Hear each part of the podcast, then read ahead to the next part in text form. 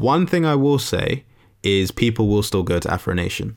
They will still go. To, they will still go to Afro Nation 2021. You will see people who will argue in the comments there with their tokens, gbese into um, different songs.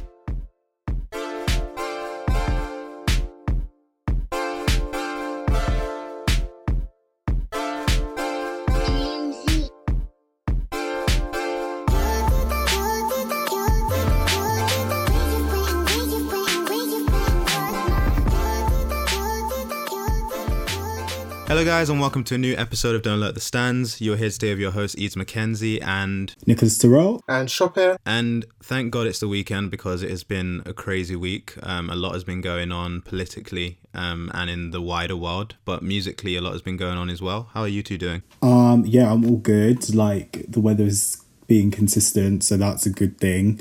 Um, yeah, apart from that, I think music's been it's been a busy-ish kind of week um, which we'll get into obviously. But yeah, generally been a good, calm kind of week for me. And you shopping? Um, yeah, it's been calm. It's been I'm well. Yeah, you know. Okay, that's good. Everyone seems so silent today. Um, I would say for me, it's been a very good week. I feel like I've fully recovered from that hay fever, whatever it was, thing that I had um, a few days ago. Um, so I'm feeling very good, but obviously with what's going on in the wider world, it's a bit stressful. Um, but yeah, let's get into some music lessons. So, Shoppe, do you want to do your thing? So, um, so before we get into the lessons, I'm gonna do um, respecting legends tribute to Betty Wright, who uh, passed away last Saturday at the age of 66 from cancer. So she died not long after the news about Andre Harrell and Little Richard. So it was just like a triple whammy of tragedy in the world of music um, last weekend. And this, like the other two, was very upsetting for me. I love Betty Wright. Uh, so for those who don't know, she's a a soul singer who was most prominent in like the late 70s and the early 80s and while she did have a few hits of her own like clean up woman no pain no gain she's kind of best known for i guess how her music has been sampled over the years. So a lot of her songs have been sampled famously by like the likes of Beyonce, Mary J. Blige, Chance the Rapper, SWV, Lil Wayne. So kind of like you may not know her, but she's kind of in the shadows. But she was a really, really, really talented singer, really great artist. She was kind of responsible partially for ushering in, ushering in the popularization of funk music in the late 60s and the early 70s.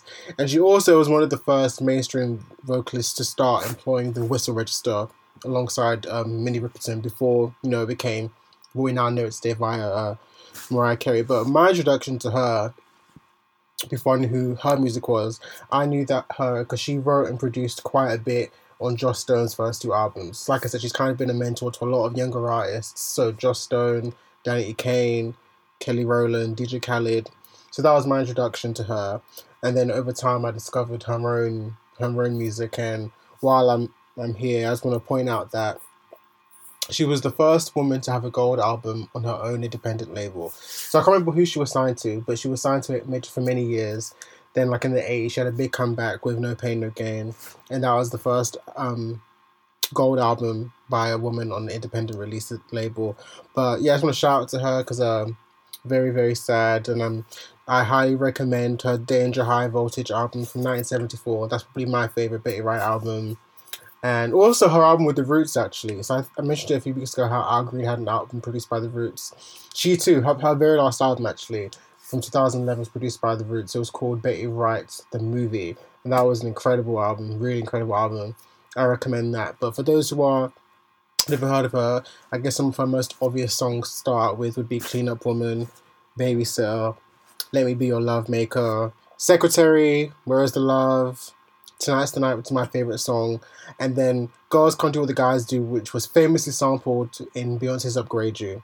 So that opening introduction is from her song. And also, um, Clean Up Woman was sampled in Chance Rapper's favorite song. So, any Chance Rapper fans. So, um, yeah, I just want to send my condolences to Wright's family and friends and fans across the world. She will be missed, and I implore you all to do your Googles, go and research her, go stream her music, because she was definitely a very, very underrated gem. She was very much loved by her peers, but like I said, she wasn't necessarily a massive star in the in the seventies and eighties. But check her out. And also, before we uh get into the listens, so I didn't know this until it happened, but yesterday was the 30th anniversary of my girl Mariah Carey. Her debut single came out 30 years ago yesterday, which is insane, which is mad. And I was like, oh wow, so yesterday, 30 years ago, was essentially the was not not, not essentially, it was the beginning of her career and the start to one of the most I guess, influential music artists of all time. And that song is just, yeah. I was playing it a lot yesterday and watching a few performances from when she first came out. And I was just like, wow, she has come a long ass way. And it's just crazy to say that she's 30 years deep. Like 20 years is a, is a big thing. But when, when you hear the word, the, the number 30, it's like, wow, 30 years. And um, she did a really nice tweet on Instagram with some throwback pictures and videos from when she first came out, which were really exciting for me as a lamb. I just want to shout out to my girl. And many of your faves would not be the same if Vision, Lo- Vision of Love had not come out. You can ask them; they'll say the same thing. But now we have a, a voice note from a listener.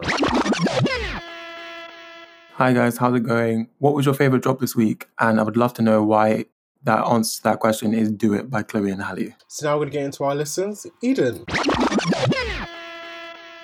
Um, so with regards to that voice note, they asked what the main listen for the week was or what the main drop for the week was. I don't know, like I don't know if I I would say I've really taken it in, but I will say that I was very impressed by the latest release by um Chloe and Halle. I do think it's going to be a very interesting album for them um, when it is released, and possibly push them further into into their lane um, and where they're supposed to be. I do see a lot of people are kind of criticizing them at the moment, which I'm finding fairly interesting. But I'm very impressed by the video. Um, I don't know when it was recorded, but it seems like they did focus on social distancing and stuff but it it was a very very interesting video. And I do see the kind of Beyonce touch to the vocals the performance and all of it. So I am very excited for their music now. And that's from someone who wasn't really paying attention to them like that. Just not, not because it wasn't really on my radar, really. But yeah, I'm very, very impressed. Um, and thank you for the question as well. With regards to what I've been listening to, it's been a very, very um, quiet week. So I've been watching more movies than listening to music lately. I will say um, what I have been impressed by more so than kind of like sat down and listened to thoroughly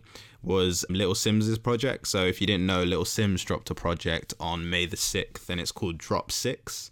Um, and for American listeners, because um, I know we're getting increasingly a lot more of you, Little Simz is an artist from the UK. Um, I can't remember what part of the UK she's from. That's my fault. Um, but she's an incredible artist. She released a great project last year, um, won an award for it as well, and was nominated for an award as well. Um, and it's something I would definitely recommend a lot of people get into. Mos Def is someone who loves her music. Um, Naomi Campbell shouted her out recently. Um, Kendrick Lamar and quite a few other artists as well. She is very, very good at what she does. Um, and this, I think it's an EP. I'm not sure if it's an album. Um, yeah, it's an EP because it's a single on Spotify. Was very, very good, and it's more braggadocio um, than what I'm used to listening from her. But I'm not going to say I've listened to the whole album because, being transparent, I haven't. But there is one song on there, and it's the very first song, which I'm very impressed by. It's her literally just, just talking about herself and how good she is. And honestly, from the caliber of how she's rapping, from the beat to her lyrics and everything, it's she deserves to speak like that. She is probably one of the best artists in the UK when it comes to the rap game at the moment. Very underappreciated um, and very very talented. So I'll definitely recommend you guys listen to that song. I can't recommend the full project like I said because I haven't actually sat down and taken it all in. Um, but the first song is called Might Bang Might Not very very good song. Um, so take a listen to it. Let us know what you think at d-a-t-s-p-o-d that's twitter instagram vero and everywhere. Um, next i want to talk about a project i wasn't really feeling. Um, so Odunsi the Engine, he dropped a project recently called Everything You Heard Is True. And it's it's quite experimental. It's not really like the Alte type sound that we're used to. It's slightly more experimental in the production that he uses. And I'm not really sure I'm a fan of it right now. I might need to sit with it for a bit longer. There are a few songs on there that are nice. Um, like I said previously, the first song, Love is a Mosh, is alright. Sorry, no, sorry, it's New Finesse that I like, the second song on that project. But overall, I'm not sure I, I really enjoy it. Um, I need to sit with it for a bit longer. So yeah, that's Odunsi the Engine. Everything you heard is true. And then finally, I was just kind of going back and just I'm I'm more of a listening to older things and new things at the moment. And I sat with Free TC by Ty Dolla Sign for a bit this week, and was just thinking about his career and everything, and a few of the conversations we've had about Ty Dolla Sign as an independent artist versus a feature artist, and where he's supposed to sit or where he kind of excels. And like I do understand the argument for um him being better as a feature than as a single artist. But I, I must say, Free TC is an amazing project, and I, I have said this before. Um, but when I sat with it for a bit, and some of the the songs on there, like "Horse in the Stable," I love that song. Um, and although he can't, he couldn't release a video for it because it was quite misogynistic.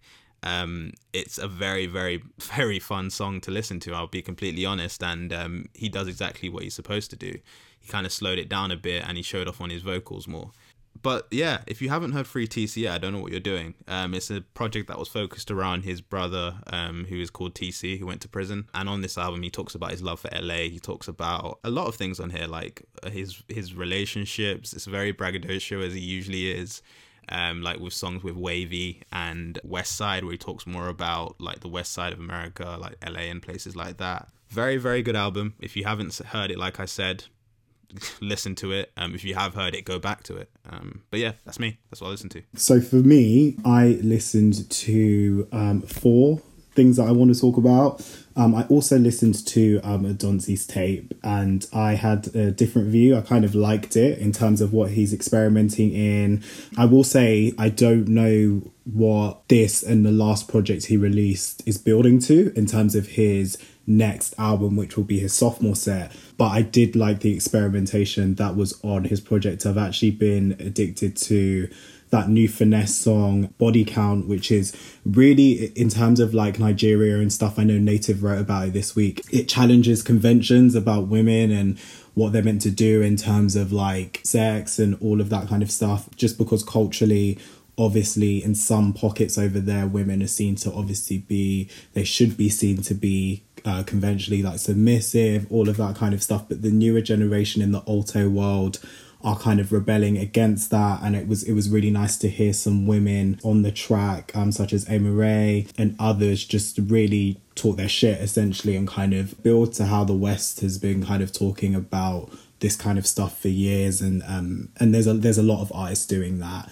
uh, Lady Donli, load, load, just loads of people um, in that scene. But I think I like the sound. I like it's different. I could hear Travis on like New Finesse, for example. It it sounds like obviously he's inspired by that kind of style of sound. I don't feel like he's chasing a trend personally. I feel like he's managed to incorporate it quite well with um, a lot of other experimental sounds on there, loads of percussion instruments on there too, um, and that's what made the core kind of middle to end part of it more cohesive to me than the start.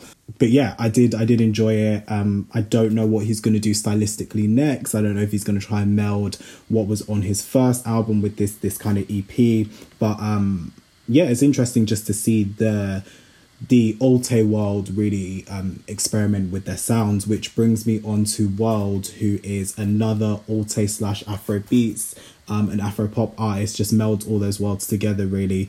Um, and I've kind of been a fan of his ever since the last release he dropped, which was with Sarz, a prolific kind of producer.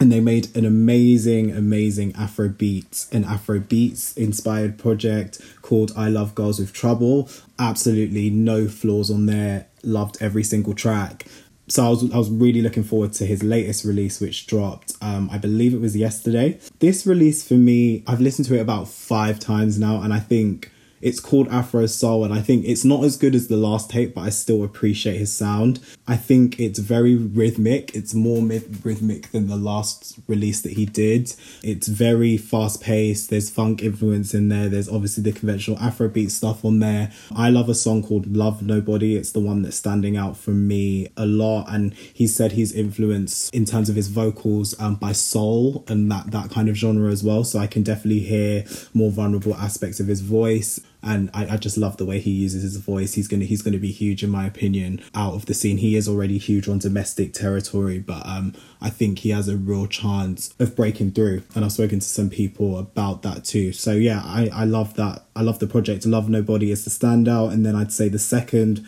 song that kind of springs to mind is um Can't Come Outside, which is the penultimate track on the seven track set. It's only 25 minutes.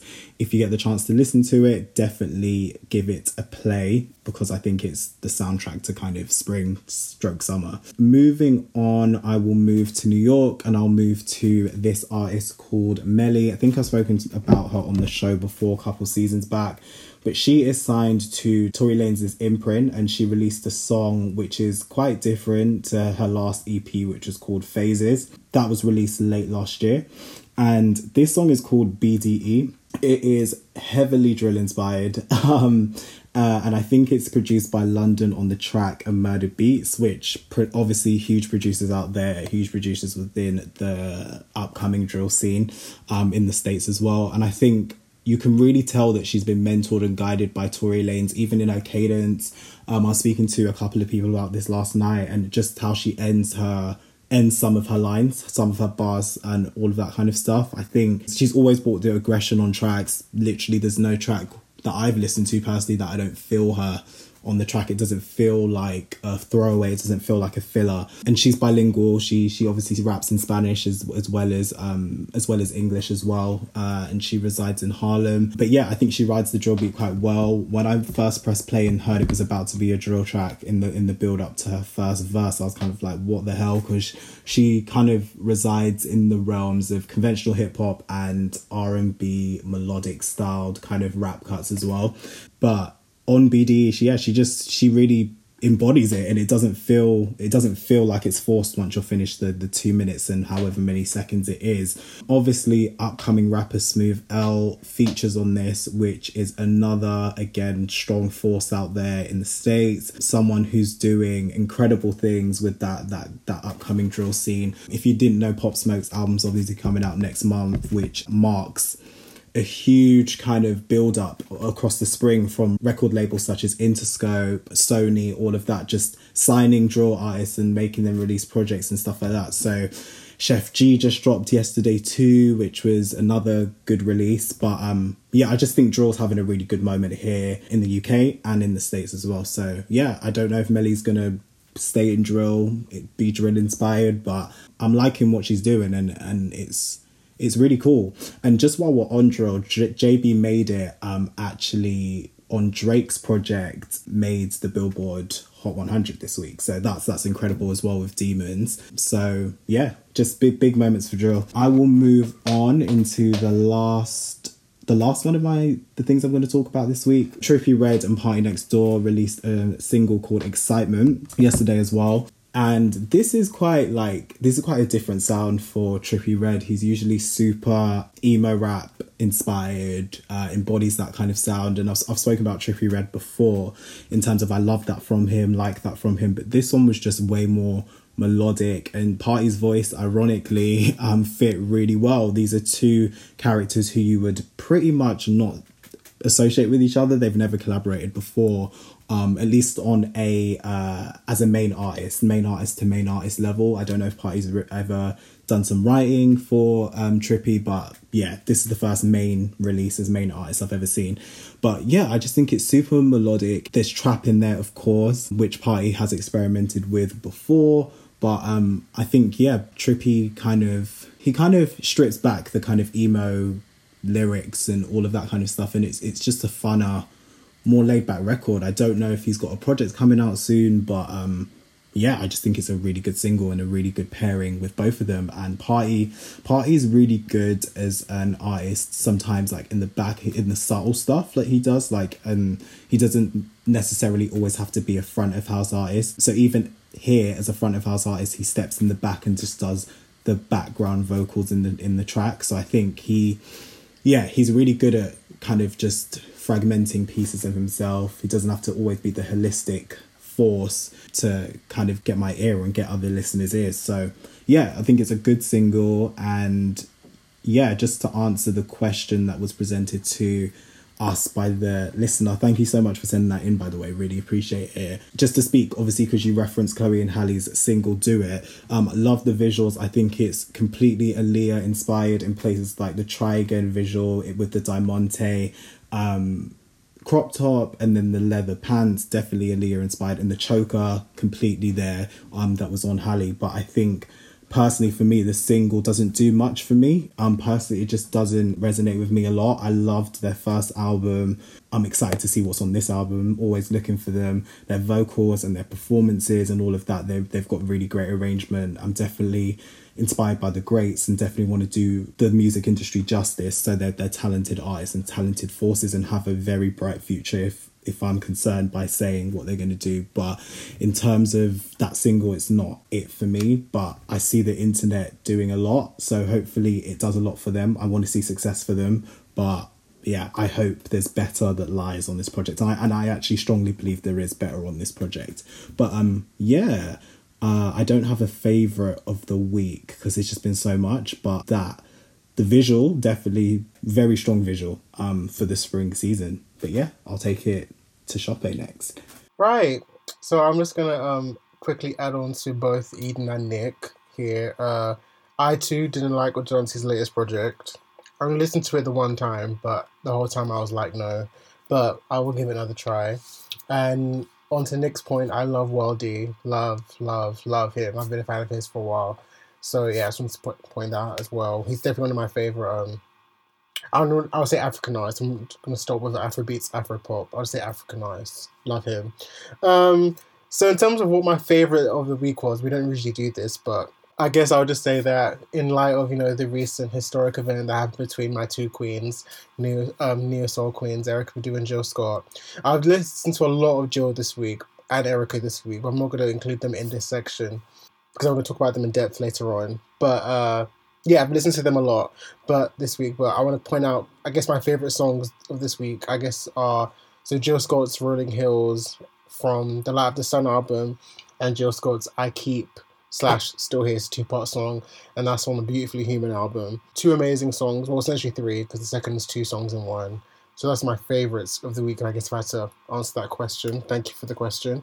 Now, in terms of what my listens for the week have been, so I have two. I don't know who I should start with first. You know what? Let's start with Chloe and Halle. So, do it. This, for some reason, is being more polarizing than I expected. So, I would just like to say that I have been waiting for this song since March. When I was on the IG Live like two months ago when they were teasing some songs from the album. And the moment I heard that, I was like, that's the one. That's the one. I need that now. And now, no word of lie, I've played that one minute and 30 second snippet several times over the last two months. I was I was like, I'm ready for the song, I need it now. And then they finally announced it was coming out on Friday, and I was gassed. And not surprised at all, they did me proud and came with a really good, really good video. So I utterly, utterly love this song. I think it's so well produced, so well written. I love how sassy it is. I love that it's actually a bop. Um, I love them. Love, love, love them. I loved their last album. Um, The Kids Were Alright. It was actually one of my top five albums of 2018. Uh, loved the album. Um, their music before has been somewhat kind of on the niche side of R&B. I actually describe them they're kind of like very whimsical and so, in some ways quite avant-garde in some ways, and I, and I love that about them.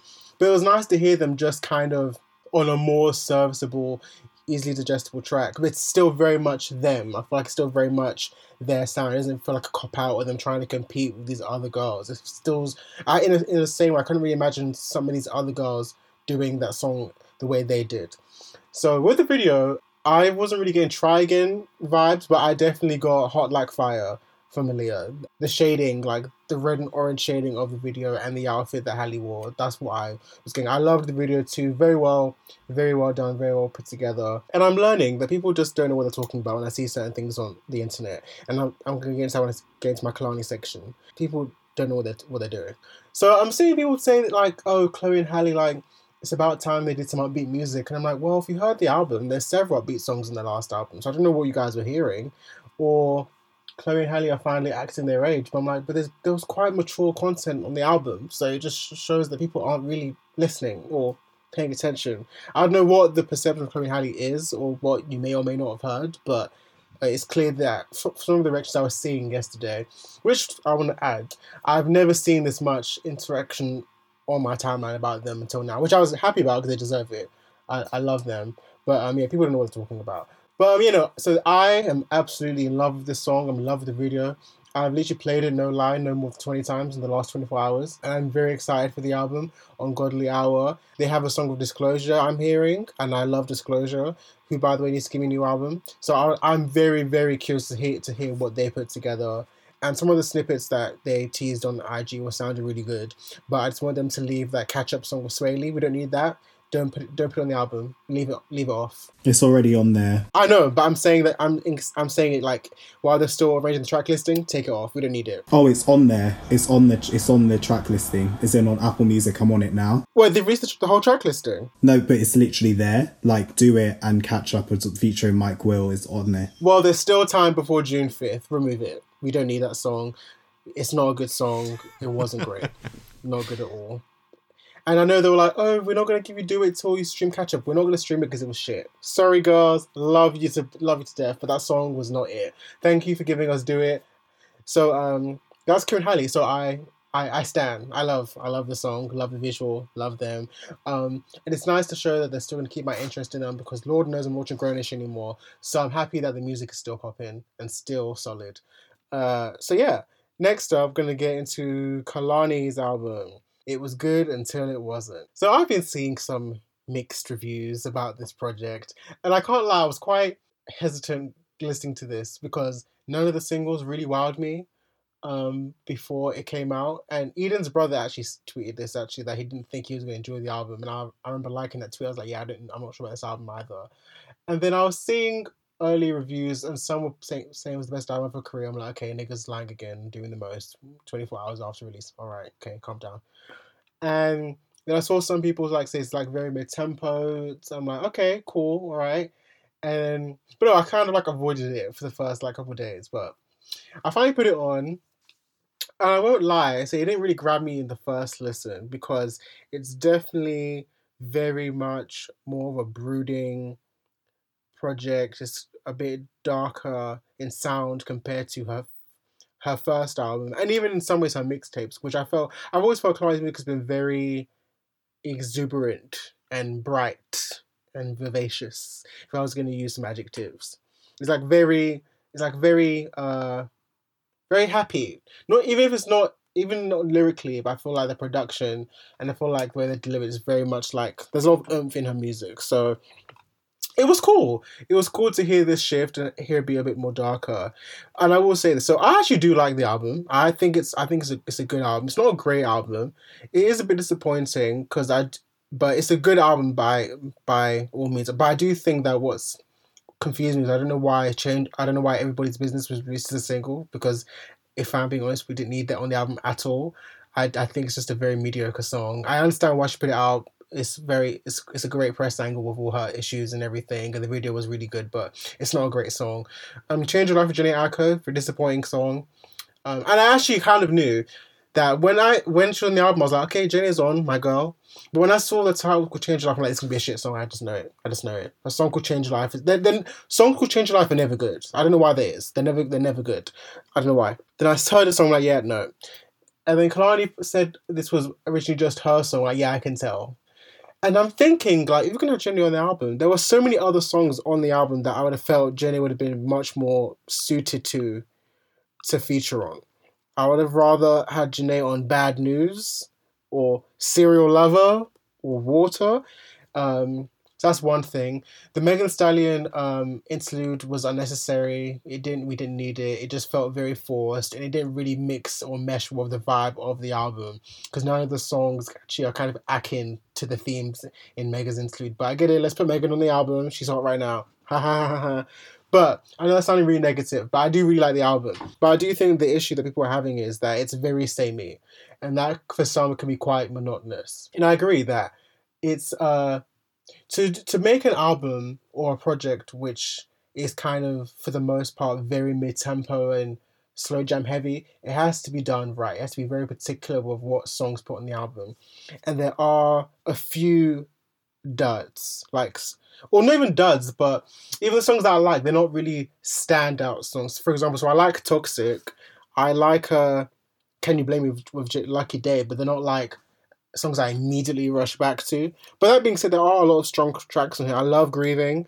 I love Serial Lover. I love that song. I love F and MU, uh, Fuck and Make Up, basically. I love um, the song of Tory Lanez. I love Bad News. I love War. I love Open too. Yeah, so it's a, it's a good project, but I can see what people are complaining about. I can see the issue they have with it, that it's yeah like it's it's it's kind of it's kind of samey and the songs kind of to an extent are indistinguishable from, each other. And also i think even just lyrically some of the lyrics i just kind of felt a bit amateurish. I just kind of felt like we didn't there wasn't any real growth from her as an artist. And i kind of felt that because her last album in my opinion was in some ways perfect. The only thing that suffered from it had too many tracks and some songs which were just filler.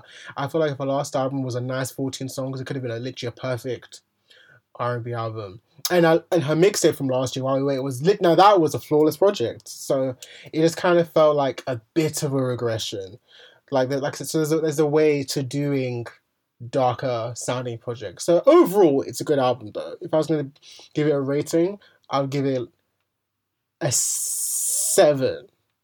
A seven. So yeah, that's my thoughts, and hopefully people understand what I'm trying to say. But yeah, that is it. Kehlani, I did other news.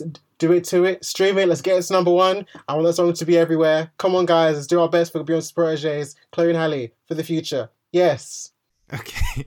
Do you mind if I chime in on the Kehlani project? It's not really a lot that I have to say on it, but um, the one thing that I did like about it, because I wasn't going to include it in my listens because I feel like it's something that you need to sit with for a while. And um, there's some projects that you can't really speed speed listen to and then kind of speed review.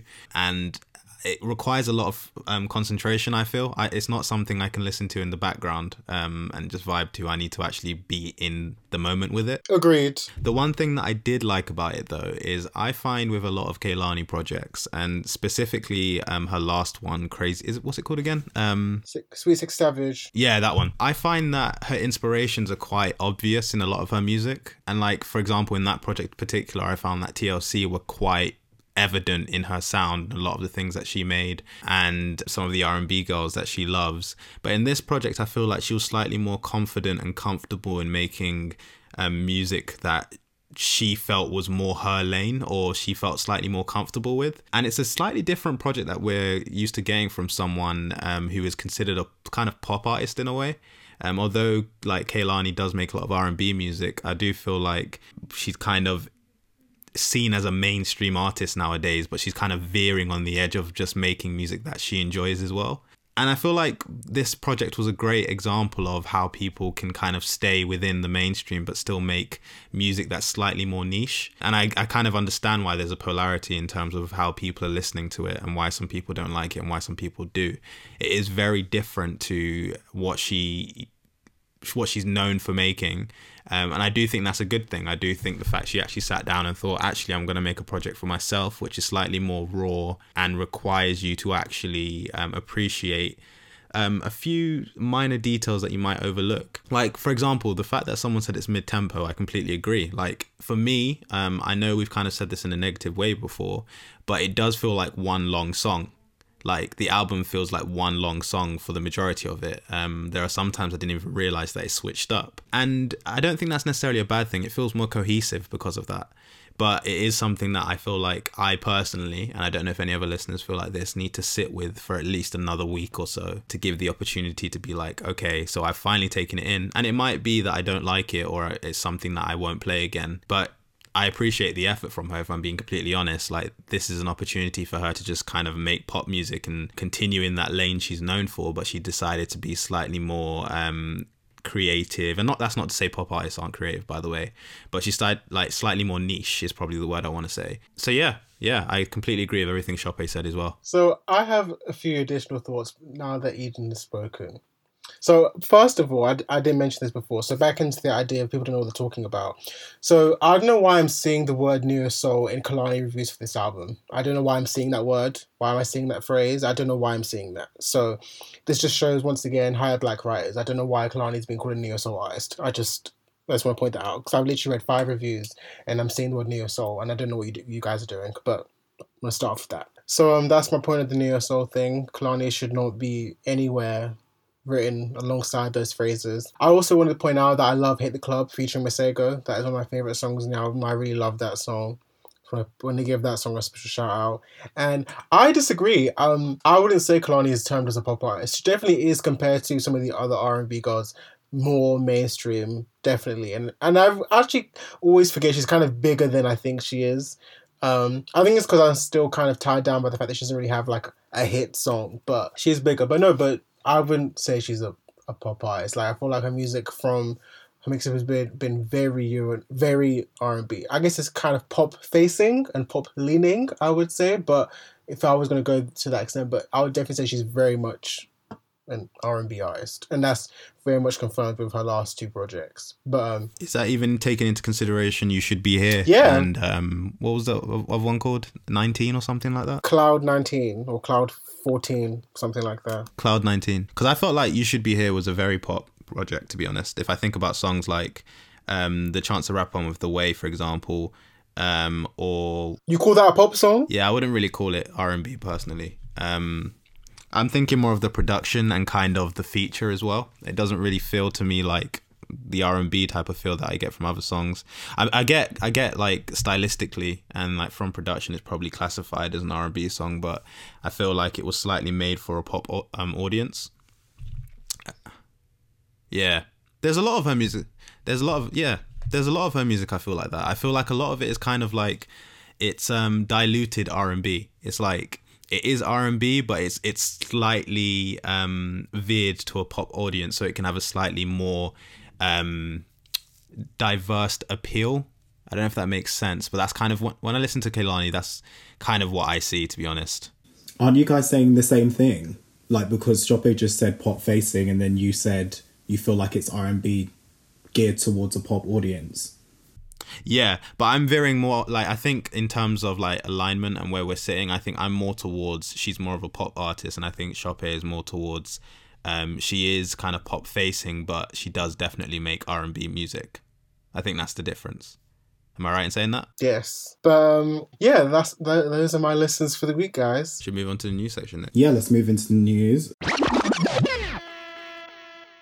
So it's been quite a diverse week in terms of topics on today's junket. We can start with Afro Nation, the Portugal one that is, because I know they have quite a few international ones now. One in Latin America, which was set to happen, obviously not, and then one in Ghana that just happened over um, over Christmas. So, yeah, so they released a long awaited statement regarding the festival, um, Portugal status, which was set to happen in July. So, it has now been moved to 2021. So, yeah, they released a long statement basically saying that they are aligning with the Portuguese government Afro Nation Portugal will now take place on July 1st to 3rd, 2021, and tickets from this year's 2020 purchase will remain val- uh, valid sorry, for next year's festivities. They highlighted in the statement that they are an independent festival committed to putting the biggest and best Afrobeats events to take place anywhere in the world for audiences.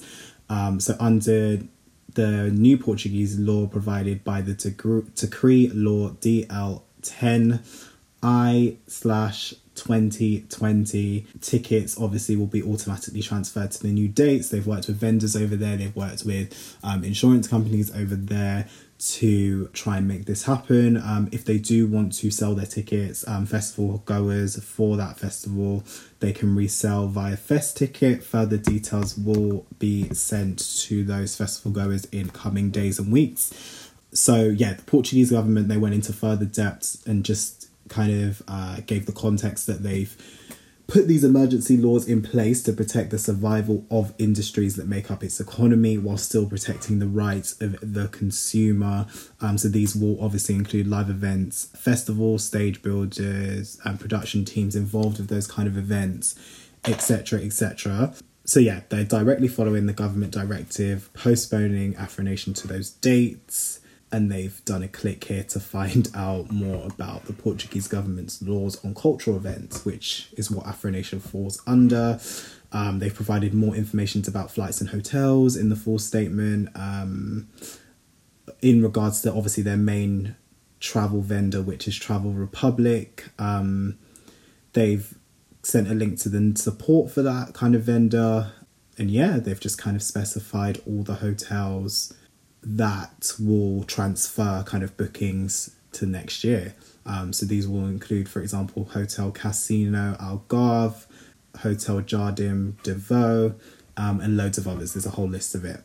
But yeah, long statement. Um, just for context as well, there's another festival that was set to take place days before Rolling Loud's first European um, debut, which was set to take place same beach, same time, just the week before. They've released a similar statement saying that they're following Portuguese law um, and that tickets will be valid to that festival, essentially, kind of saying no direct refunds but yeah, that's the context. That's what's going on. Afro Nation. What do you guys think? Obviously, there was some backlash on Twitter, on social media at large. Obviously, we've spoken about Afro Nation before, where they've released like plantain pictures. The owner or, or the face of the brand, sorry, should I say the face, Smade has, you know, done loads of stunts on Twitter, blocked people for criticism and asking for their money back, um, released beard lines and stuff like that in the run up to this announcement. So, yeah, all of that aside or for consideration, depending on where you want to go, what do you guys think of Afro Nation and this announcement? Um, so I tweeted um, when this was all happening that I understand the frustration. Um, I definitely understand the frustration as a consumer, but I do believe that Afro Nation was kind of left in a stalemate. I think in terms of replies, this was the only option that we could ever actually expect them to give. Um, refunding on this level without receiving the insurance from the government, I don't know how that would work for them. And it does seem like it is a very sticky situation um, to navigate. I will say that the way they handled it via PR and um, some of the releases that they released was slightly um, I, I just don't understand the direction behind them. I don't understand how it was supposed to be comforting towards their followers or their um their customers. I do believe that they needed to do a bit more with the PR to make people feel a bit more relieved during what was going on. Why I say it's a stalemate is because they're also dealing with a lot of people who need the money for different reasons. It's very it's, it's different from a festival that would have been cancelled in the past where um you might not have received a refund, but at least you could have, for example, either like gone to your job or you could have still like lived your life. But now that people are like counting the amount of money they have in their account and like they're basically counting pennies at the moment because of the coronavirus and people losing jobs and etc. Um, it's it's a bit hard because there's more emotion behind why people need refunds. I will say uh, it, it's very hard for us to kind of give an actual opinion on this, um, and I'm aware of that because we don't host events, we don't um, have a history of knowing the expenses and everything that's going into it. What I will say, just to kind of give like a concrete answer, is the PR was terrible. It was awful. Um, then they needed to be more reasonable with their customers. As the founder of the company, there's no reason whatsoever that you should be um, tweeting directly to people um, who are asking for refunds and kind of disregarding that, especially when it's your it's your company. I just don't understand the need behind that. I understand that um, it might have been very overwhelming and um, some people might have been slightly um, like aggressive in their like responses and stuff which as i already said is probably more emotional than it is anything else. But i will say um, that there's a lot that needs to be done by them to make sure that if something like this does happen again in the future um, they're prepared for it. One thing i will say is people will still go to afro nation they will still go. To, they will still go to Afro Nation 2021. You will see people who were arguing in the comments there with their tokens, Gbese into um, different songs, and like, and I'm not saying that for any reason particular, but uh, from the history of watching people navigate social media, it it's very evident that sometimes some people get a bit outraged, but when it comes to reality, they're still doing certain things. Um, and we see that with people who are like quote unquote cancelled and all these types of things. So, really and truly, there is nothing else to say about this from me. I do hope that people find a way to get refunds. I've seen quite a few people ask their banks to um, do a transfer as they've reported it as a spam because there was something in Afro Nation's um, privacy policy about if the event is rescheduled, you can get a refund. Um, so a few people have gone to their bank. Some people have opened PayPal cases. Really and truly, if if this goes through for a lot of people, Afro Nation is in a lot of trouble. The amount of investment they've probably put into this that they won't see return is going to be very scary.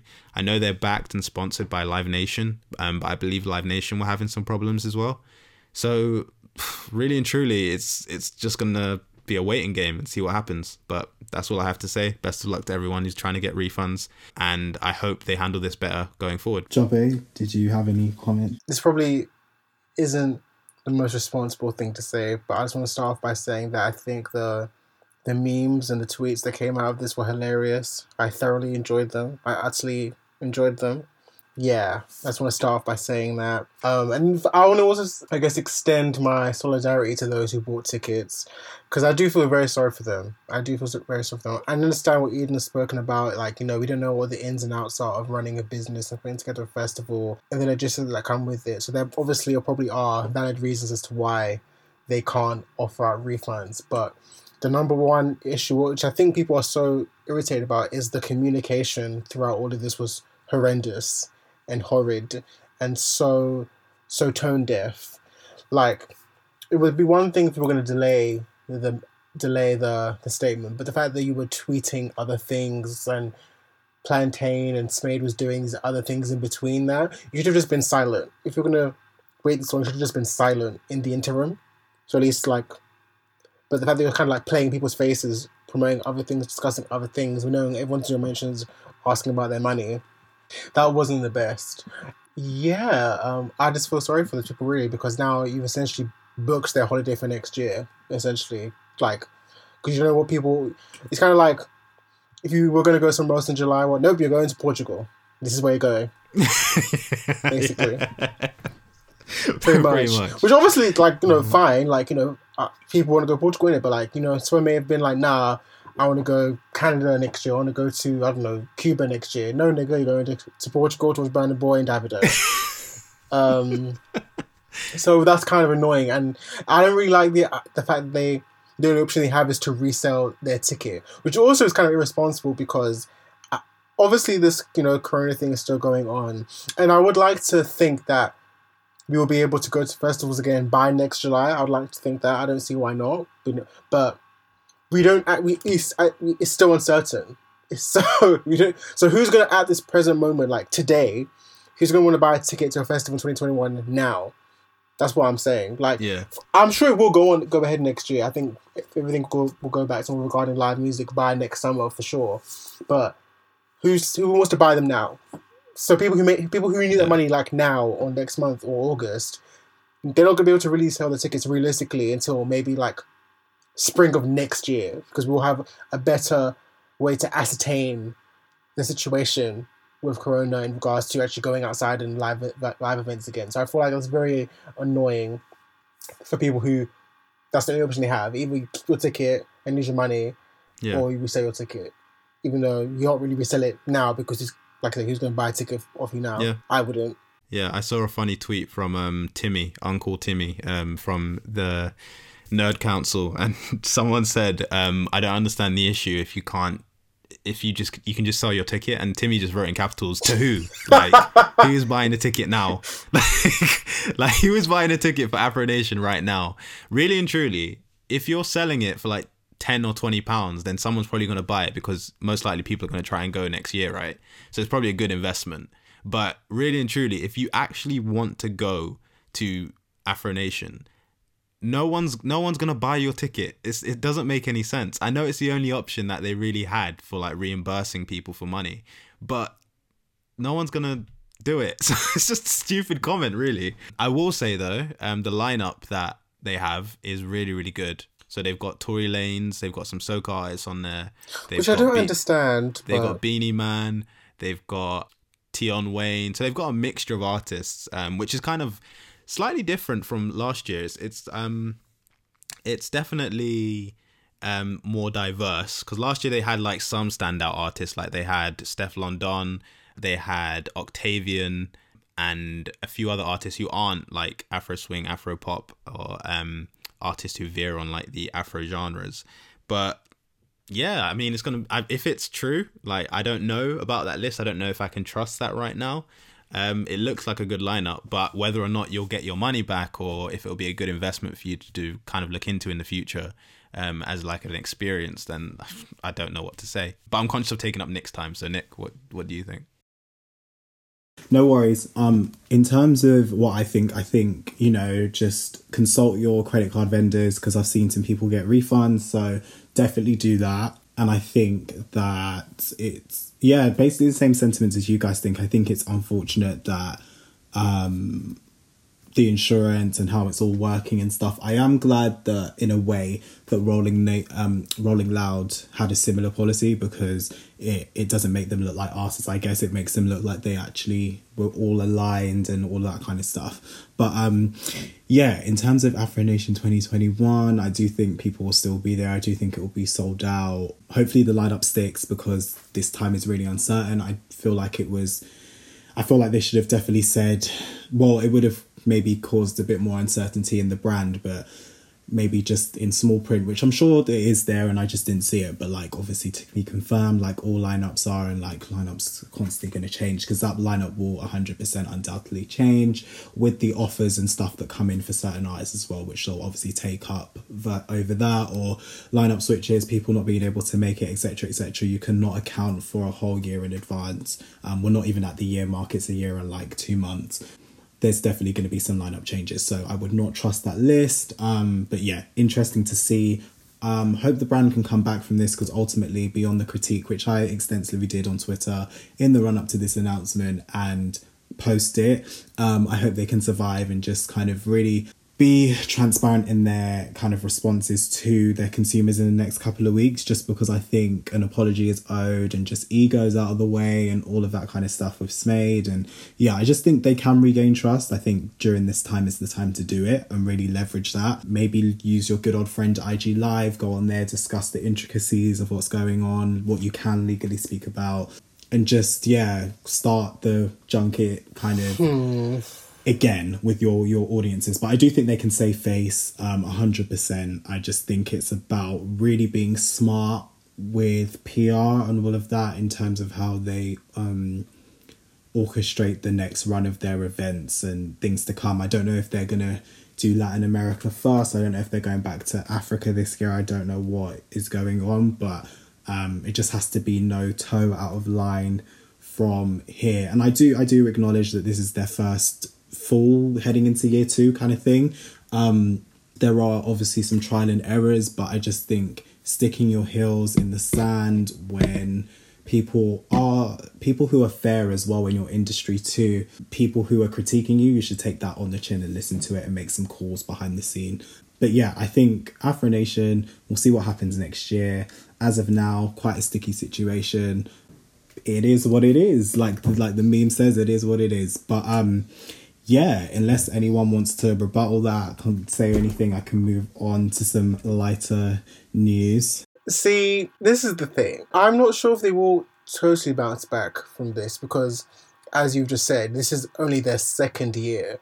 They don't have the loyalty of a wireless or a Lovebox or a Glastonbury, like you know, festivals who've been doing this for like you know 15 plus years. They don't have the luxury of being able to mesh with their fans like that because they haven't built up the brand goodwill to do stuff like that. Like it's only your second year and you've had a terrible shitstorm. I don't know if you will fully come back with this. And there's been some very valid critiques online about how people were rooting for this to fail because it's a black-owned business, which are very true. There was some like you know in the words Major Body, there's some hateration around this festival this year and last year, but doing this did not help at all at all. And it's like this is only your second year. And then also there's also this the fatigue that I've been seeing with just doing too much too soon. Like I don't know why there's the Afro Nation Latin America and Miami and Ghana and all these other ones like we're still getting your brand off the ground and then they're just doing too many other things around it. They're just doing too much. I kind of feel like that's and that's already kind of shot them in the foot a few times. Especially as someone who uh, used to work with people who were doing the PR for it last year. Some of the things I was hearing internally, I mean, I won't say anything, but If you want to, you can DM me later. Um, yeah. So with the conversations that I've been privy to and aware of internally, it's in the words of Nick, it's very quiet. I can't lie, my my um, invisible ank is kind of like shining at the moment because, like, I do want this to succeed purely because it is a black business and um, it's one of the only festivals that's run by a black person. But at the same time, that shouldn't be at the behest of people suffering and missing out on refunds and all these types of things. I do. I, I think they need to really do an evaluation of if it's worth it being a company that can actually be quite vulnerable. Um, and admit actually guys if we do this what will happen is the festival won't happen ever again or whatever. Because i do think a lot of people feel cheated right now. And i don't think that's necessarily what might have happened. I don't know the full thing. I think that um, afro nation just need to be a bit more um, transparent with the fact that this could crumble them I think transparency and vulnerability are two important things that they need right now. And also, I, I, hate to say it because it is another black business, but this is another another situation where PR has failed a black company, as we spoke about last week with Chipmunk and Cash Motto. They need to work on PR. Their PR. Uh, I want to say abilities, but the fact that they're writing things like this right now completely tone deaf, and on Twitter again. Um, I, I have a lot of questions that probably will never see answers. So, um, yeah, all the best, like I said. Um, but let's move on. Let's move on. Cool. Um, so yeah, moving into more positive news. Um, actually, this is quite. This isn't. This has a bit of nuance, which I'll get into. But um, yeah. So Billboard Hot 100 um, history was made this week with the likes of both Doja Cat and Megan Thee Stallion, but we'll focus on Doja for now. Um, so Doja Cat and Nicki Minaj in particular are the first two female rappers to ever top the Billboard Hot 100 with a collaboration. So obviously Say So has been lighting up airwaves, internet, streaming platforms for the last couple of months. Nicki did decide to jump on um, a couple of weeks ago. Uh, and then obviously both fan bases linked up and made this song this week head to the number one spot. Closely behind it, it was a very tight competition, but Megan Thee Stallion and Beyonce's obviously recently released Savage remix headed into the second position. Um, Doja, this is Doja's biggest hit, of course. Obviously, it's its number one, but she did reach number forty-one in the uh, in the US with Juicy, which was obviously with Tyga. Um, also on Hot Pink, her second album. So Nicki has only this is Nicki's first number one as well, and she hit number two previously with Anaconda in 2014. Um, both artists, Doja and Megan, that is, were super happy to be at the top of their game essentially because this is Megan's best hit as well, to be honest, number two. This is the first time, obviously, four black women have occupied the top two at once. And yeah, it's just this just a huge accomplishment. But I have to, I have to, have to, have to touch on the fact that this is Dr. Luke's first number one since uh, Kesha's allegations, which hit obviously mid tens. So I did have to get into that, and there was a very good piece on I think Bitch Media, yeah, Bitch Media's platform, just talking about Doja Cat and Dr. Luke, and the fact that obviously Doja Cat, if you didn't know, is signed to Dr. Luke's imprint in collaboration with RCA.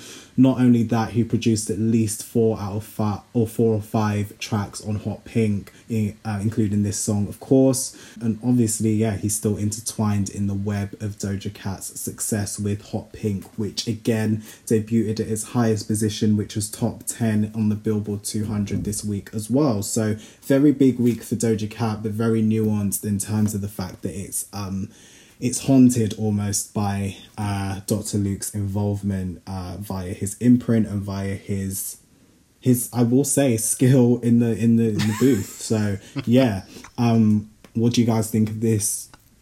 Number one, um, and what do you guys think of the Dr. Luke angle, which I had to include because even me as a fan of Doja Cat, that there's there's that to grapple with, of course. So yeah, No, wow. so, um, so I was gonna say I, I think Shoppe should go first on this one. Um, but what I will say, I think it's important that we highlight who Dr. Luke is because a lot of people might not know why it's an issue for him to kind of um, be at the forefront or kind of behind the scenes for this. I can jump into that. So um, basically, he is a prolific producer in the realms of pop, um, and he's worked with pretty much all your faves Lady Gaga, obviously Doja Cat, Kesha, um, Nicki, Jessie J, uh, Taio Cruz, Britney, Rihanna, Flo Rida, Miley, Shakira, Pitbull, you name it, he's there.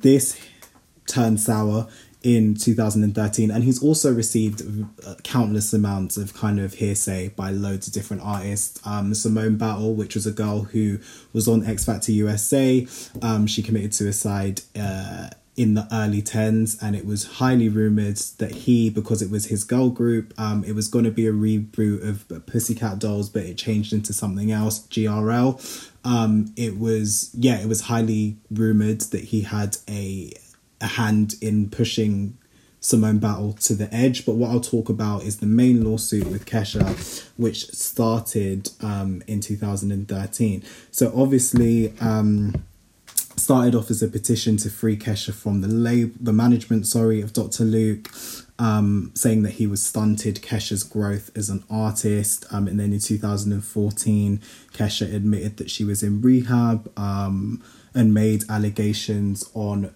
Dr. Luke's pressure um, on her career.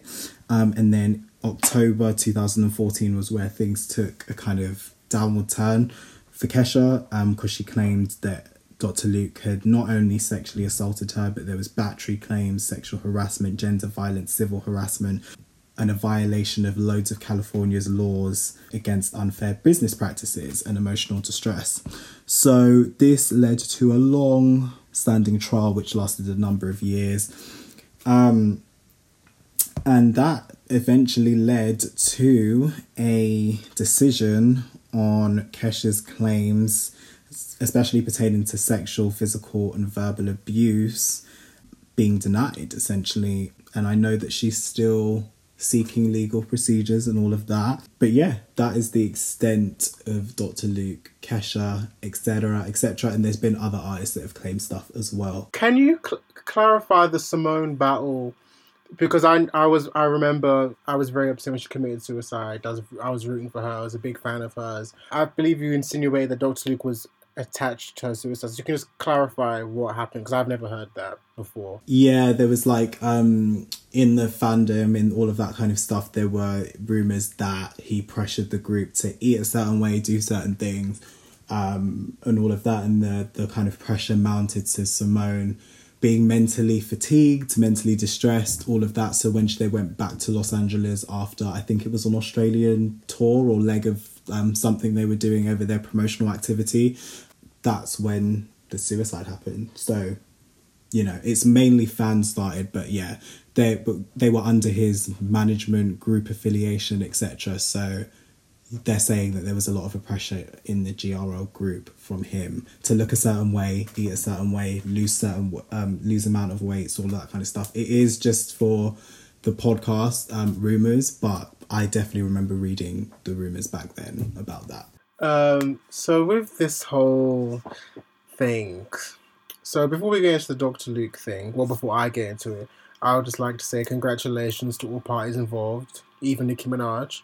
Yeah, I'm very happy for Doja Cat, and I would just like to say of Doja that um, I am particularly impressed with how far she's come and turned things around from Moo to this, because I know she was making music beforehand and she was very much like on the fringes of like the bubbling young female rappers that were coming out in the last like five years or so. But Moo was really what put her on the map, and that was obviously a joke song, which is actually a bop. But anyway, um, it's actually a, banger uh, for all intents and purposes. So just to see her turn that around, and she's now a legitimate, bona fide mainstream artist now with a hit song, and it's a good song as well. I'm happy that it's a good song because like it's, I'm happy that her first novel wasn't a shit song. I'm really happy about that. It's, I, I love the song. Not the remix. I haven't heard it since the first day came out, but I appreciate what did for her. That verse was still uneventful. But um, I just really hope that we're now seeing the crowning of another rapstress in the game because as we've always mentioned in the past few seasons that we would like to see multiple women in rap win at the same time. I don't want it to be just Cardi or just Megan. I'd like to see plurality. So I'm hoping that I'm hoping that and also I just I'm a Doja fan, so and I love her album. I loved her last album as well actually. So I just really hope that we can now start seeing her truly rise and truly do well. I think it's gonna happen. I think her team has done an amazing job with her. It's a solid album, so I'm very happy for her. Very very happy for her. This Nicki thing. So chart data are very shady they tweeted the day when this all happened. Nicki Minaj has broken the record for the longest wait for a number one single, and they put like twelve years and seven months. Like you guys are rude. You guys are actually very rude. They give participation awards. I don't like where they're going right now. To be honest, like they just give participation awards. It's a bit weird. It's just like yeah, like. But I just thought it was very shady of them. But I I was deeping it though. I was like, I really, I mean, I know, I understand, and I knew this anyway. But it was actually quite mad. So Nicki Minaj literally has never had a number one single in her 12 years in this game until now. And the reason why is so sad because if I'm being really honest and blunt, I wouldn't really be going hard to celebrate Thousand Nicki Minaj myself personally because when all this is said and done, when we refer to Say So, we will not be thinking of this remix. I'm sorry, but the facts are the facts. I'm so sorry. It's true.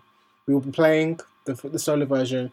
We know this was just boosted to get its number one, but it's gonna be akin to when Britney Spears was on Rihanna's S and M. What? Do, do you guys even remember that happened? No, I don't remember that. probably not. Yeah, I remember it. So, so, so Rihanna's S and M was hovering between number two and number three for literally like eight weeks. So like, it was already a hit. It was already doing well, but it was hovering between number two and number three for ages. So they got Britney Spears to do a remix at the very at the very last second of the midnight hour, and it finally went to number one. but I'm sorry, that's Rihanna's number one single.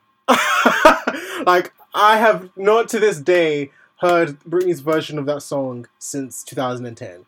And like I said, when we now think of S and M, we just think of Rihanna's S and M. And that's what this that's what this will be with Doja Cat Say So because unlike Savage's remix, which was actually a fully formed remix which actually elevated the original track, I can see DJs and parties playing both the original and the Beyonce version interchangeably. I can imagine going to a club in the States and I'll be hearing both versions, depending on who the DJ is. I can imagine that because they're very much different songs at this point. Whereas Nicki's verse was just kind of like, okay, I'm gonna just give you 16 bars, blah, blah, blah, blah. so that's one point. Also, uh, this week and the last week is when I truly, truly, truly saw the depth of Stan craziness and Stan insanity I I just was in awe of what I was seeing between the Barbs and the Beehive, and I don't even know if I can really call myself a Beehive member anymore because I just they're just things that I wouldn't be doing or I would never do. At this point, I would just like to say that I am just a big Beyonce fan of the artist, the the musician, the performer. I don't really care about. I'm not going to be no mentions. Stream Savage remix. And then there was actually a But you- you're being WhatsApp chats. Do- anyways, doing what? nothing. Continue. No, go- let's let's start then. When did I do that? When did I stream? When did I? You sent me. You sent me the entire Toni Braxton discography into my. Yes, yes. See the difference? Because I want you to listen to the music. I wasn't giving her receipts or her Grammys or her. I was saying her music is great. Educate yourself. You've been on the Twitter account talking about how I hate Beyonce. It's the same thing. No, you just can't sing. See, I- I- my stand, my standship will always go back to the talent and the music. I don't care if you don't think she's a Grammy winner or successful. I don't care about that. But what I will do for anyone is you will respect vocals and talent and good music. So the Toni thing, I was saying to you that she's a great artist. Respect her. Here's her music, and I will do it again. So I so you came for me again for no reason. But anyway, back to the original point.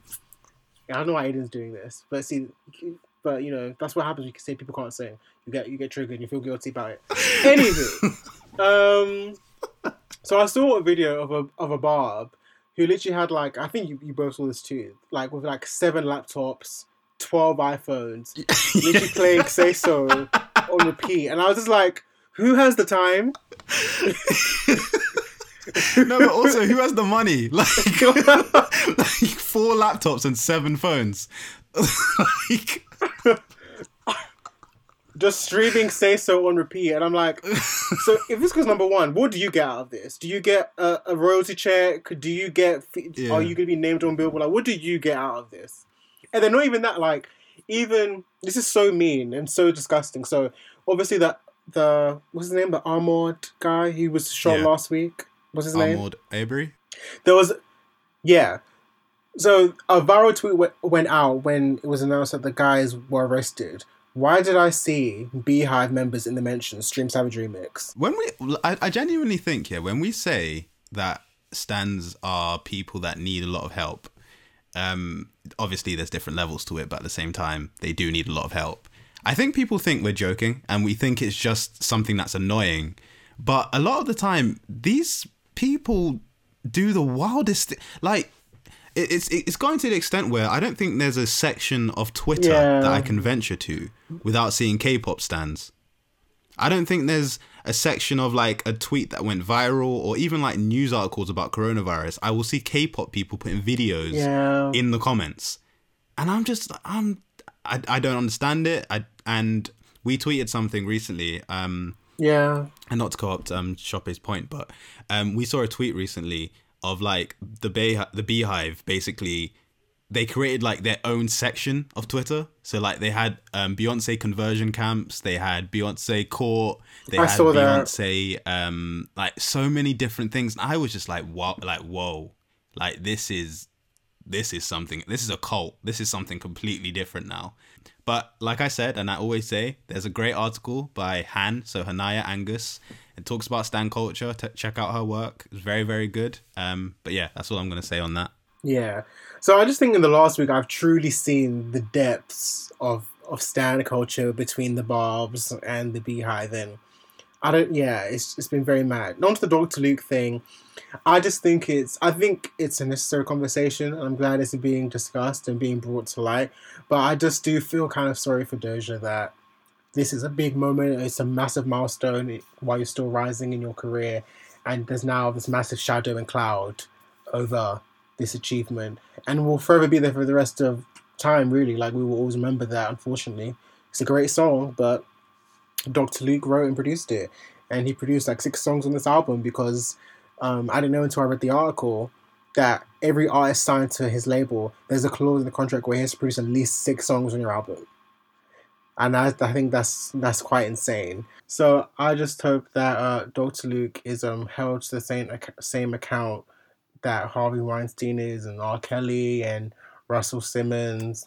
I just don't feel like, even though it's kind of something we're very much aware of now, I don't feel that he's been given the same treatment, and I feel like he hasn't really been a victim of hashtag cancel culture as such. But I'm done now. Yeah. Um, and I think that's slightly because he's more in the background and say some of the people um, who would have cancelled some other artists. Like he's someone that someone kind of know the name of but don't really know his face.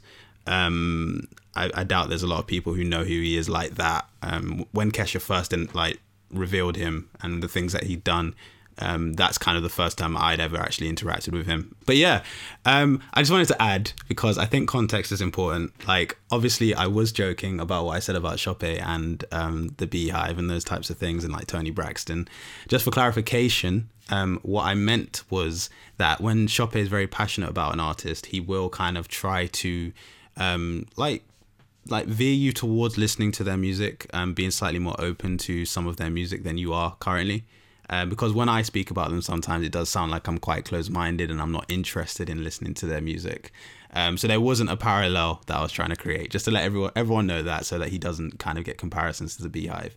But anyways, in regards to like my opinion with this whole situation, um, first and foremost, I will say that, like Chope, I am very impressed by Doja Cat. Very, very impressed. Um, she was someone who my brother introduced me to. I think it's called No Bars or No Police was the first song that I heard by her. Um, and then I went, I ventured deeper into her catalog. Um, and this was a few years ago, actually. This was a while ago where I didn't even know what she looked like. Um, and she was kind of like this spacey, trippy. I don't even know how to describe her, but she was quite out there with her music. It was something that required psychedelics, if I'm being completely honest. And that's why, like I said last week, I think that she's the perfect artist for this generation.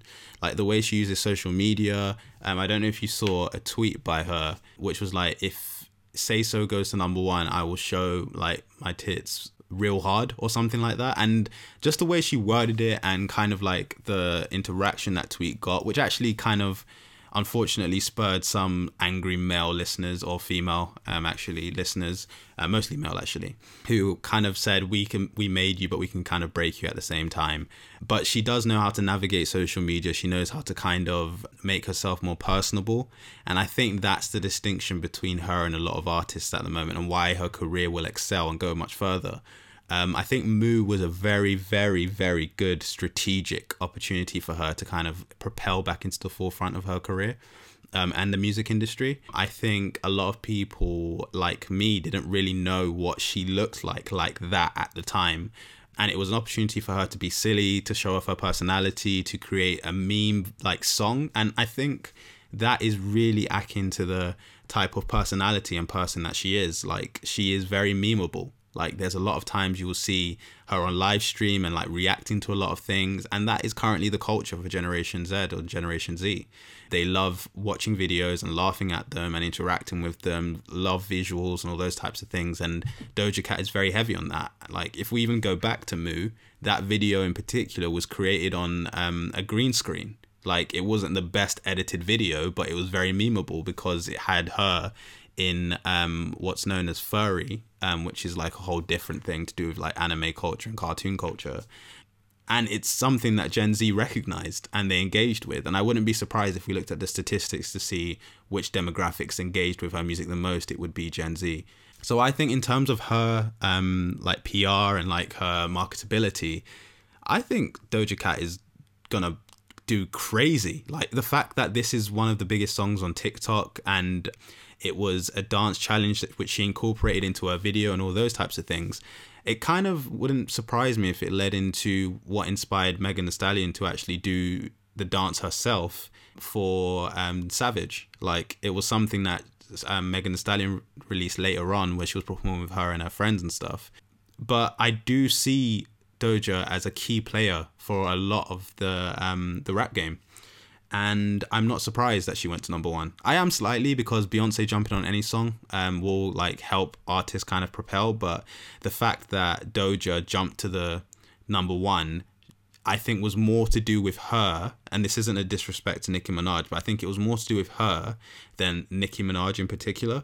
Whereas I think, and this again, this isn't disrespect to Megan Thee Stallion, I think with Megan Thee Stallion, I think Savage was more because Beyonce was on it. I think the feature for Megan was more important than the feature for Doja Cat. I agree. Um, I think with the Barbs though, I think they bought more physicals. Um, they're very loyal in that sense, which is weird, obviously in terms of not getting Nicki to number one, but combined with Doja's already built Shade. foundation. That wasn't shade, by the way. That was just literally facts. But in terms of like the physical copies, um, I think that's what helped boost the combination of everything for for Doja over Megan. It was very tight till Sunday, actually. Well, till it closed, but it was it was very tight. Yeah, but also I'm I'm thinking more on like Chope's point as well in terms of how people will actually see the song. So I think when people do think of um, Savage, they will obviously relate it to Megan Thee Stallion, but there will be a huge percentage of people who were introduced to it via Beyonce. Whereas Say So, I don't believe, like Chope said, a lot of people will imagine Nicki Minaj. Um, I can't even remember her her verse, and that's obviously not me sending for her anything, but I can't remember it. Um, I can't remember any parts of it whatsoever. Um, Yeah, I just meant chart wise. Yeah, no. Impact wise, I agree. yeah, no, you're completely right. Yeah, uh, and obviously the Barbs are like we do comment on them a lot, but there's that stand base is very impactful in terms of um, how they spread across the internet and they obviously jump in all the comments similar to like K-pop stands and stuff like that. It does kind of offer the opportunity to talk about how important stand bases are to like artists and um, their sales and their progression and stuff like that. Because although we've spoken about um, kind of the psychology and um, like understanding how they work. A lot of artists do actually rely on stand pages and do actually speak to stands and ask them to release certain material, leak certain things to their core listeners, um, because it's purely their demographic that follow those accounts anyway, um, who are willing to spend money, who are willing to buy merch and all these types of things. So, on that point, um, very happy for Doja Cat, and, like what Nick and Chope said, unfortunately, it was at her behest that she had to make a song with Dr. Luke. Whether or not she should lose at that, lose because of that, sorry, um, I think would go against the point of boycotting Dr. Luke in the first place, if I'm being completely honest. Um, it's the first opportunity that four black women have gone to the top two spots. So I don't know if cancelling that song in particular would really help the message that I think people are, people are trying to convey. I do. I'm not surprised by the fact that he has a clause in his contracts about six songs he has to produce. There was this thing about Syco and Simon Cowell, how he will click on a lot of people's songs, and when I say click, I mean literally click his fingers in the background in a lot of people's songs, and he'll get royalties from that. Are you serious? Yeah. So he'll literally walk into the booth while people are recording and do this, and because it's in the background and it's Simon Cowell, he gets royalties from the songs that are released like that. Wow, I did not know So that. I mean, that's that's the game. That's that's the game, and unfortunately, That's how songwriters get credits for one word and stuff. Like it's the it, it is what it is. no, but no, but clicking your fingers is not is not the same as one word. it's it comes from Simon Cowell, unfortunately, and and and um, that's just how the music game works, and that's just something we're gonna have to accept until we get to the point where some of these labels we're seeing pop up from like artists at the moment. Hopefully, more development goes into them and they actually grow and offer opportunities. But unfortunately, I think we're going to see the same things. We're already seeing it with OVO and um, how like some people are saying that PartyNextDoor write the majority or like a few of the melodies and songs for Drake, or like how there's so many different opportunities for some artists to come up, but they're kind of held back by their label. I, it's the it's the game, unfortunately, um, and I think we just have to focus on the artists we want to support. But like I said, congratulations to both of them. Both great songs. Um, I didn't. I, I've said this before. Savage isn't really for me personally, um, but Say So is very catchy. Um, it's very commercial. Um, but yeah, that's all I got to say on that. Um, personally, I'll just jump in and quickly say congrats to both parties actually because it's both career milestones for them. I don't particularly like any of the remixes. I'm not gonna lie. I think the main songs for me are the ones that I like the most and that I will go back to, if any. Um, but yeah, congrats to both of them, and I think that I want to see more diversity in the women who are being championed in the hip hop arena because both Megan and Doja sell a very similar product in terms of um, how they look, like what this the sex sells, obviously thing, the archetype from Little Kim and all that kind of stuff. It's unfortunate, obviously there's gender issues there, but I think um, I want to see more. They've kicked down a door, which is very important. Um, but I just want to see like a Rico Nasty win at the top of the charts or someone else like as well. Um, um, or darker women as well. Like I want, I want to see a lot. Like I want to see diversity this this um this decade and the decades to come too. Um, still some work to go, still some barriers to overcome, but this is huge. Like this is really huge for for what we've seen. The vi- just the visibility of it, just the image of it, just that young black girl in her room like wow like you know to, megan been in the industry front facing for like two years in terms of mainstream wise and she's been able to do this without a debut album. Huge. Doja cat obviously released her second album. Her, the fact that her second album's now getting the love that it deserved when it was first released months later and getting into the top 10 is huge. Um the single just an, a a nice rise in terms of what it's done. And it just really highlights to me that the power of tiktok. Obviously we've seen um we've seen british artists this week you know reach the billboard hot 100 because of tiktok. We've seen drake obviously takes some uk producers to the billboard hot 100 because of production and then because of tiktok and all that kind of stuff as well. We've seen megan obviously we've seen doja incorporate tiktok to get to the top of the charts. Tiktok does have some racial issues but hopefully it switches itself out um, and is able to help many other black artists in the industry get to the top of the charts.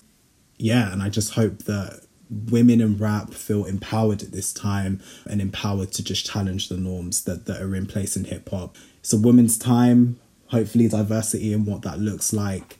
Um, and shout out to both parties. I do want to see a Doja piece on just how viral she is and that strategic element because she she really is a blueprint for a lot that's to come this decade as well. So yeah, really exciting, really exciting times.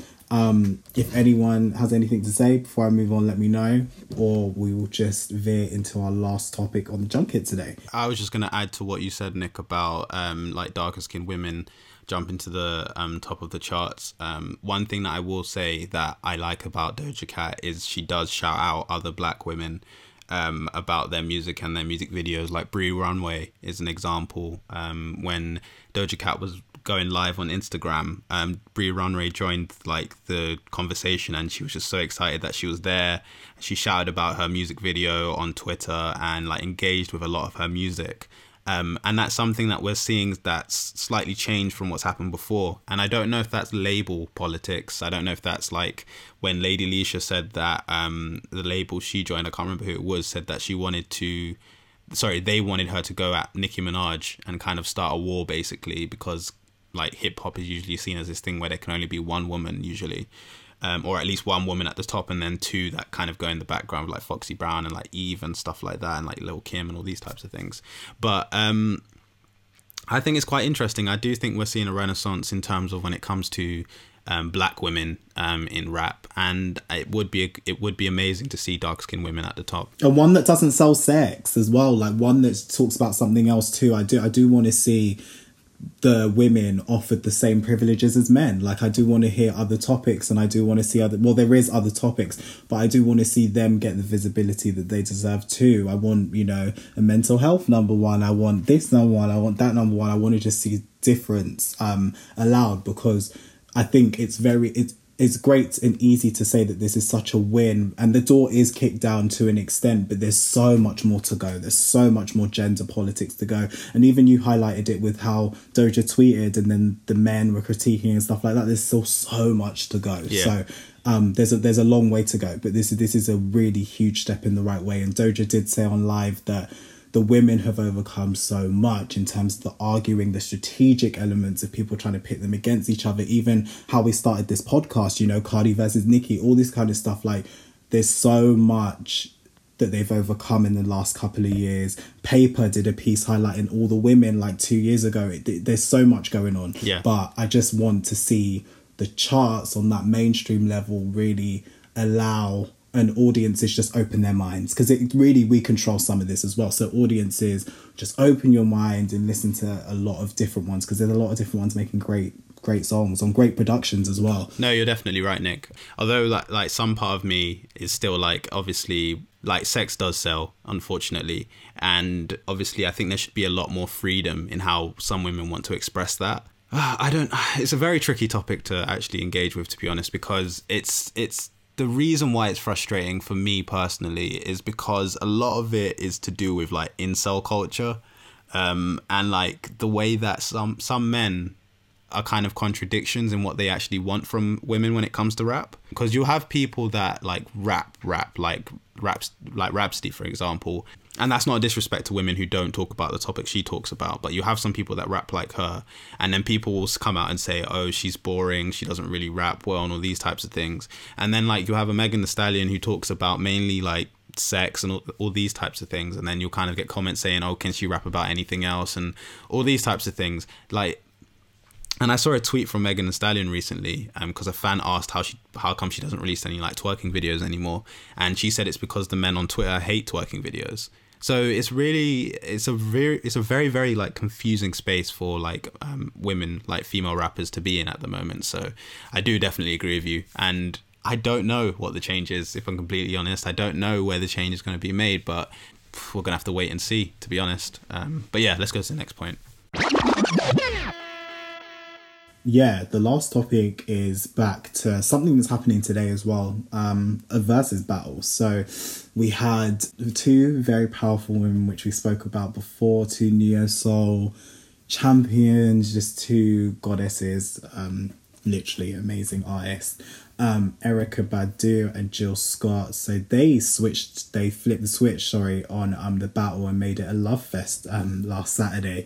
Um several hours of just amazing music um, to over 700,000 people tuned in to the Verzuz, which is one of the highest, if not the highest, Verzuz engagement that we've seen um, on Instagram. The likes of Adele, Christina Aguilera, Solange, Queen Latifah, Missy, Diplo were tuned in to see this. Michelle Obama in the comments too, um, amazing. Um, and she added Obama hinting at, you know, tonight gonna be fun, you know, after um Erykah Badu and Jill Scott's battle. But it was it was truly it was truly a testament to to to friendship, to long term friendship, to to long term camaraderie, to to long term careers because they're still very active artists. You know, they're still very loved um in terms of what they do often revered, um, still touring, still very active in terms of the touring circuit as well. Um, I believe Scott Shopper was going to go to Jill Scott this year if um, if obviously COVID nineteen hadn't had happened. But um, I just I we loved it. It was a love fest. It was cleansing the souls of everyone, like genuinely just to see two people. Because what we've seen in the the other battles, which have mainly consisted, well, have entirely consisted of men, is except for um except for Ne-Yo's one really we've just seen this really competitive spirit um and kind of like alpha male going versus alpha male like kind of kind of vibes. But in terms of the Erykah Badu and jill scott we just saw um we just saw like there was no battle. It was literally like it wasn't a battle at all. It was essentially just oh you playing this cut? I love this cut. You playing that cut? Oh, I love that cut too. This is how I wrote this one. We got anecdotes, you know, um, as the battle was going on, it tripled in viewership. It was just, it was, it was, it was nuts. It was really nuts. And I think the celebrity comments, the Twitter comments, it was all, from what I saw, a, a place of love um, and celebration of the two women. It was not, maybe there were obviously crazy stands that were just like oh like this one's better and this one's better. But i didn't see a lot of that if that makes sense. It was it was very niche um if that was happening because you you generally i searched through the hashtag as it was going on as well and you would tend to kind of see that if if it was crazy. But the playlist which is on spotify has around 10500 likes at this time um, which just goes through kind of what they played and you know stuff like on and on didn't you know rolling hills back in the day. Slowly surely can't wait clever just a lot of deep cuts as well as classics were played. And it was just it was a beautiful time a beautiful time for neo soul and a beautiful time for people to get introduced to that. I know not everyone there was even um some questions the following day just on what the differences between that and R&B was in terms of song construction and just people talking. And you know I think that's beautiful. I think it's beautiful for people to learn. Not everyone's going to know everything immediately. And I think music is a very uh, a, a thing time a timeless piece with most artists um, which you can go back to and learn from. And I think uh, it was great that I saw that question being circulated just so people could kind of get to know and you know just get to see where the likes of you know and Ari Lennox, who kind of dabbles in both in places, kind of gets her inspiration from. So yeah, it's beautiful. It was very beautiful. The two women uh, remained respectful, more than respectful, remained friendly, love loving throughout the whole thing, and it just felt like the great start to Sunday because obviously they air when it transitions from Saturday to Sunday, our time usually. So we'll see this battle, which is obviously Ludacris is involved, and Nelly. We'll see that transition to the same kind of Saturday to Sunday piece. But yes, we're talking about Erykah um, and Jill Scott here. So what did you guys think if you tuned in or caught up late? I personally thought it was a really beautiful experience and a cleansing experience. Um, just because I know I'm going to have the least to say on this, I haven't seen it yet. so I have to sit down and actually watch it. My Wi Fi has been a bit intermittent, so I couldn't watch the live. But I do need to actually spend some time on this. I was going to end it on that. But what I will say, for me, like these two women in particular have been very instrumental for me like understanding how deep music can go um, when it comes to the root of identity politics and kind of like even describing love in ways that I've never heard before. Um, and they both embrace their environments and the type of music that they make. So I am looking forward to actually sitting down and spending some time on this because it's a great opportunity to watch two legend two legends actually engage and like appreciate each other's music. And what I did here was they were very like courteous to each other, um, and it was less of a battle and more of like a jam session really. Um, whereas, like Nick said before, it's just for the men. It seems to be war. Um, I'm imagining and remembering when um, Babyface took out his guitar and Babyface was screw facing, so basically saying they didn't say they said that I couldn't use these types of things, and it was kind of awkward. But I imagine with Jill Scott and Erykah Badu, it was completely different. I heard that Erykah lost connection and um, um, Jill Scott played Tyrone for her, so I am looking forward to it. But that's all I can say right now. I'll see what I can say next week. So that's me. So um, yeah, I just want to say uh, first and foremost that this was definitely the best Verzuz battle to date. Uh, just want to start that off. That it's a fact. It's not for debate. Um, don't debate me. Debate Ashley Ankles. This was the best Verzuz battle that we've had so far, and I think the best one we'll have this entire quarantine session.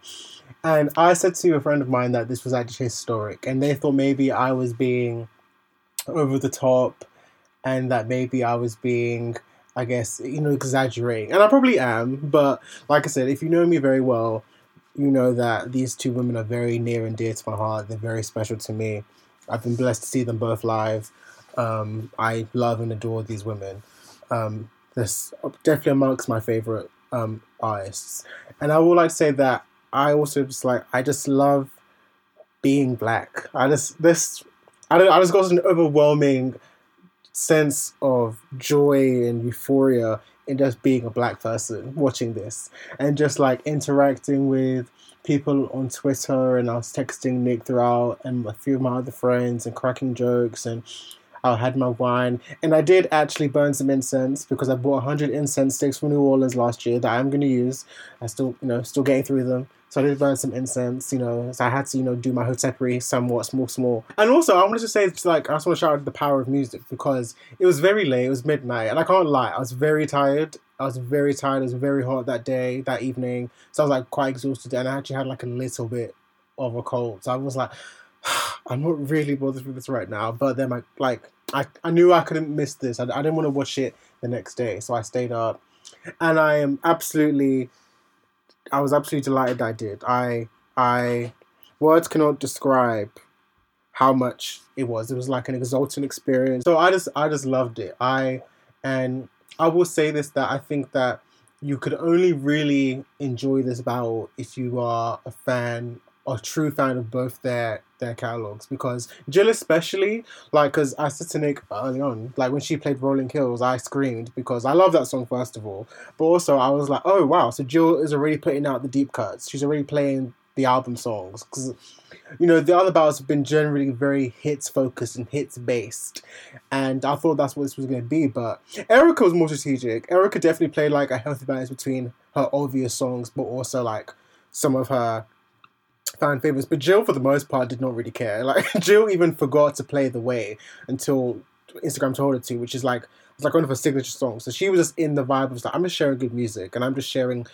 I can tell that some songs that they played were their personal favorites. So like I know when Erykah played uh, "Times of Wasting," she was talking about that's one of her favorite songs, and when Jill played "Honey Molasses" on Jeremy Mukafasala and "I Want You," I could tell that it was a sense of these are songs that I personally love in my own catalog. And um, I just was vibing really. Like I was just vibing. Like every song, I was just, and I was literally sitting down initially, but then I literally had to just be up in my room. I was singing along, having a one man rave. And these women actually had the power. They ministered me to tweet because I don't tweet. I actually tweeted twice during this, this that three hour battle. And I was like, wow, is that what these vibes are doing? I'm out here tweeting now in these streets. Because I don't do that. I am the king of retweets and the king of responding, but I will never tweet. That is not my brand. It's not what I do. It's part of me minding my business and keeping some sort of mystique because that's my life. Um, but I had to. When Jill played Honey Molasses, I, I shouted. I just, I, like I threw. I, I I just when Erykah played Clever, I was like, once again, I just shouted. Just like because, like I said, because these are two women that I like I adore these women so so much. I love them so so much, and just to also just see the mutual respect that they had for each other. And Erykah talk about play my favorite song, and Jill will play, oh play this song, just to hear that the admiration and the love they had for not only as just friends and peers and colleagues, but also just being fans of each other, which was great because they're always played against each other, and I just yeah, I just it was an amazing, amazing experience. And just hearing the stories of how certain songs were made and written and produced and uh who and I love that they gave a shout out to some like very uh unheralded black women, so like the likes of Minnie Riperton and Sarah Vaughan and Deniece Williams and Millie Jackson. Like they named obviously like, you know, Mary J. Blige and some other women, but like I love that they really pay tribute to the artists to women who came before them who don't really get a nod. Like so Betty, um, Betty Davis they mentioned as well. So I just I love that too, and also I just love that Jill started off by playing a series of Nikki Giovanni poems. Like this is just so on brand. This is just so on brand. The Def Poetry Jam vibes that are lit. I just I just I just couldn't help but I was overjoyed and I was elated and I couldn't not help but smile. And I literally felt at the end of it a massive sense of satisfaction and peace and inner joy. And I just was like, I just love being black. I just love it, and I just the way I was, the, the things people were tweeting, the things people were saying was like, if you don't know about Worldwide Underground, you don't know music. I'm like, yes, Worldwide Underground, that album, or talking about watching me, like just all the just hearing having a community to share these songs because these, like I said, these aren't like you know Billboard chart topping songs or Grammy award winning songs. Well, some of them are. They're both Grammy winners. They both have hit songs, but like this isn't. This wasn't like Johntá Austin versus Ne-Yo. It wasn't like a Teddy versus Babyface. A lot of these songs are very much like you have to be a fan of of both them to know these songs. And so as and as me as I'm like a champion of someone who is the king of the deep cut, the king of the album track. It's not every day play the single. It's not every day play the obvious song. Sometimes play back in the day. Sometimes play a Robert Glasper collaboration. That's me personally.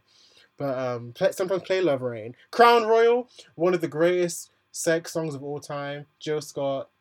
I just, you know, I know a lot of you out there waiting to bust your nut again after that. For those of you who are having sex, you know, Queen of Slim Tech is coming soon. Um, yeah, man, I just, I thoroughly, thoroughly enjoyed it. And as you both could imagine, I pretty much was playing Erykah and Jill throughout the entirety of this week, every single album. I played their live albums, I watched several live performances, and then I also just got very, very upset about the fact that I have tickets to see Jill Scott in July, which probably will not be honored because of coronavirus. And this is actually a special show because she's going on tour this year to celebrate 20th anniversary of her debut album, Who is Jill Scott, Words and Sounds Volume 1. And the idea is she's going to perform the entire album in its entirety for a show, which unfortunately will not be happening anymore. But um, yeah, man, just shout out to them. Shout out to Erykah and Jill, black women, black people, Soulquarians forever, Dilla forever. I stand. I just, yeah, a moment. In the words of Whitney Houston, a moment that is most pleasing to me. So I think that's all for today. Um, I wanted to do like a special shout out to NS10v10. Their session with Ian Wright and Julie Adenuga was incredible. I was really enjoying that. I I I can't even describe how much I was enjoying that. It was really really good. Um, and congratulations to them for becoming an actual radio station now. I know before they were kind of operating as like pirate radio station, um, but they're now an official radio station. Um, and we're not getting advertised or like sponsored by this whatsoever. Um, so I just want to say well done to them. Um, so yeah, guys, that's been Don't the Stands, and as always, any feedback whatsoever would be amazing. So D A T S P O D on all social media platforms. Individually, it's Ease McKenzie, I am N Tyrell, Chope Showerton, and yeah, you can find us anywhere on most streaming platforms. And yeah, that's all from us today. Peace.